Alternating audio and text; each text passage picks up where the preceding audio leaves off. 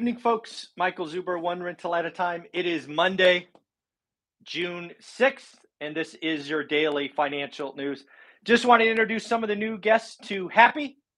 Uh, lots of you have seen Sunny over the last couple of weeks. Sunny's always by my feet, but Happy is around today. She uh, is usually sleeping, so uh, I thought I would show off Happy today.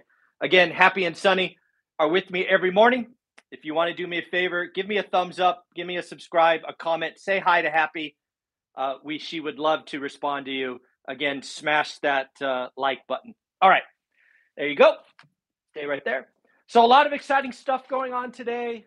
Again, we do this seven days a week, 365 days a year for more than 1,000 days in a row. You want to get your financial news right in the middle, kind of 12 to 15 minutes. This is the channel for you. Like, subscribe, comment. And on top of that, we talk to seven or eight millionaires every week trying to help you get wealthy. So, one of the things we're going to talk about is the top five real estate bubble markets. I'm going to ask for some audience participation here. Take a guess. Why don't you guess one or two of them?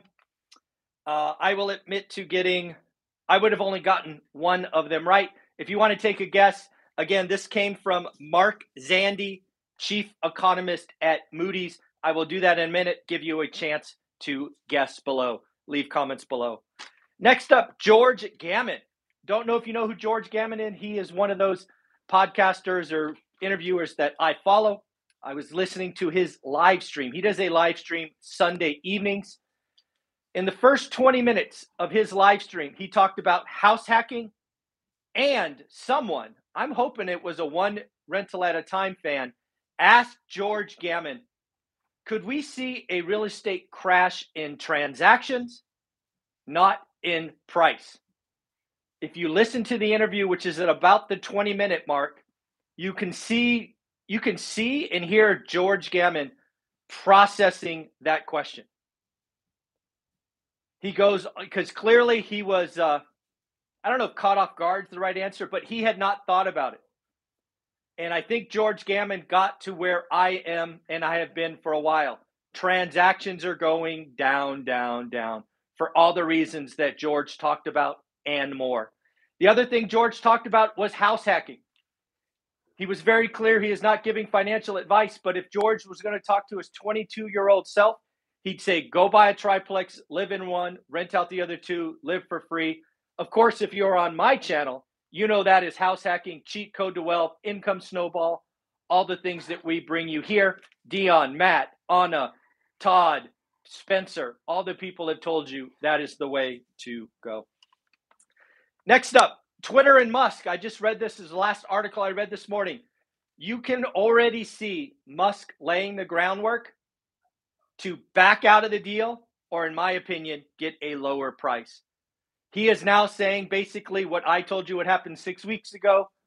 This user bot thing is not resolved. I think it's 25%. You think it's 5%. There is no evidence who is right. This is a material breach. So, again, these are things that uh, I think will either get the deal canceled or we'll get a lower price. But one thing is certain this is going to go to court.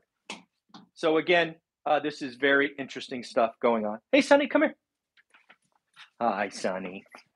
Sonny wanted to get his time as well, so we will keep him here. Uh, so again, I expect the Twitter and Musk thing to uh, not go quietly. I expect Twitter, unfortunately, to get hit pretty hard. I expect ad revenue down, uh, both in content and in price. I think Musk has highlighted the Achilles heel that Twitter doesn't want to dig into. They don't want to they don't want to identify how many bots there are because that's how they get paid. But we'll see. Tiger Global, you think you've had a bad run here recently. Tiger Global, well-known hedge fund, often cited as one of the top 10, down 50% this year. If you listen to some friends of mine in the Silicon Valley, Tiger Global has made some atrocious atrocious valuations and investments in private company. They have often been a hedge fund playing in the stock market, maybe buyouts, things of that nature. They tried to be a VC. Uh, it's not going to turn out well. But again, it'll be interesting to unpack. Cathie Wood. I consider Cathie Wood to be one of the best marketers on the planet.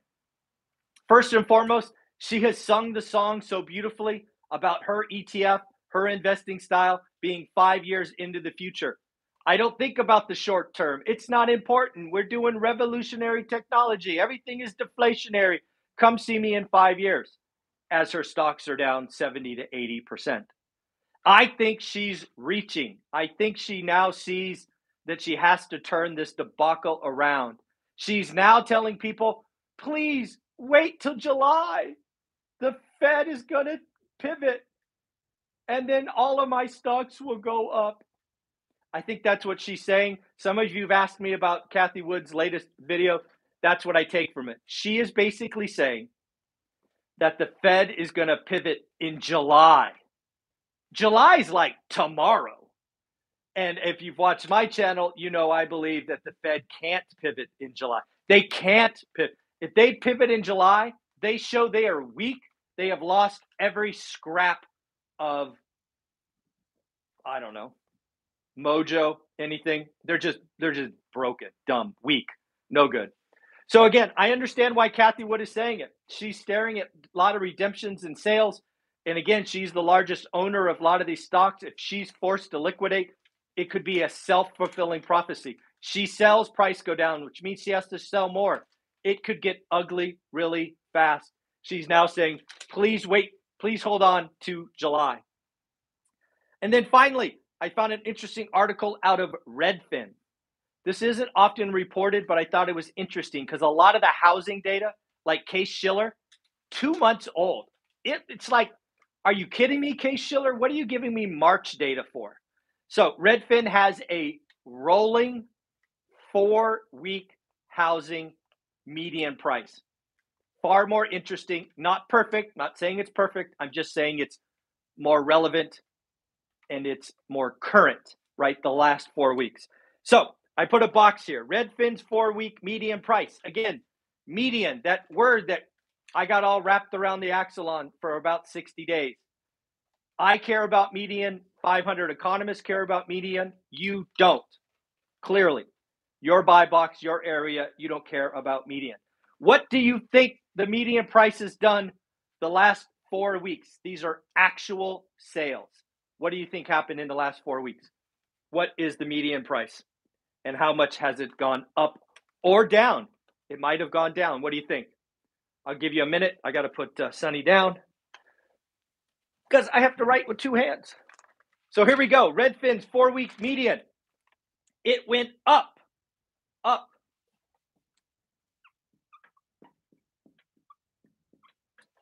It went up 16.4%.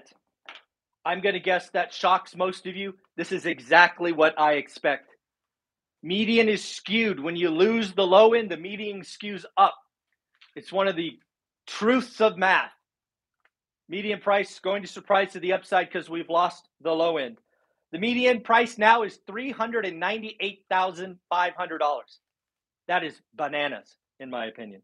So, back to the top five bubble markets. Did you guys take your chance at guessing? We will go backwards. We will go five to one. Number five, Homa Homosassa? No, Homosassa? I don't know. I don't know how to say it. It's a city in Florida. Is overpriced by 57%. Morristown, Tennessee, 57%. Mus I don't know this one either. Muskegon, Michigan, 59% overvalued. Number two, Sherman, Texas, 60%. And the only one that I would have gotten right, Boise, Idaho, at a whopping 73% overpriced. Folks, I would call that a bubble market. What else do we got here? Apple's developer conference going on today. Are we going to hear any more cool toys and stuff from Apple? Apple's always got some nice little uh, surprises in the mix. What else do we got? Revlon. Uh, Revlon is doing something that I expect more companies to do. If you don't know who Revlon are, think cosmetics and makeup, things of that nature. They have borrowed a lot of debt. They are in a position where bankruptcy is a real option. So, a company on the cusp of bankruptcy actually crazy enough has negotiation power. They are going back to the people that hold their debt and trying to push back payments, lower interest rates, or saying, sorry, guys, we're going to go bankrupt and you'll get pennies. This is going to happen more and more with companies that are zombies and debt ridden. You are going to see them play hardball as they should, because again, going bankrupt could be a worse option. Uh, looks like the White House has declared or willing to declare a 24 month exemption on solar panels, the tariffs around them, so that we can really ramp up production. I think that is a good thing. Big box retailers are overstocked. It's because we double and triple order. Remember on this channel, like the week before Christmas, I was strongly, strongly suggesting that everyone move Christmas to June or July. This is exactly why it was completely predictable. And then the last thing, Michael Burry is out highlighting that the US savings rate is on a dangerous path. The US savings rate during the pandemic was over 20% well, frankly, we couldn't go anywhere and we were being paid to stay home. I get it. But now the last read was 3.8%. That is very, very low. And the lowest on record was July of 2005 at 1.5%. So again, we are on a dangerous path. Consumers are blowing through their savings, they are adding debt. I do not believe the consumer is strong as people think. I think we are in a recession next year. So again, Redfin four week median price, the latest data I can find on the national housing market. Again, none of you should care about the nation, none of you should care about the median. It is still intellectually challenging for me and the economists that are in my network. The median price up 16.4%. I know there are economists out there going, How can that be?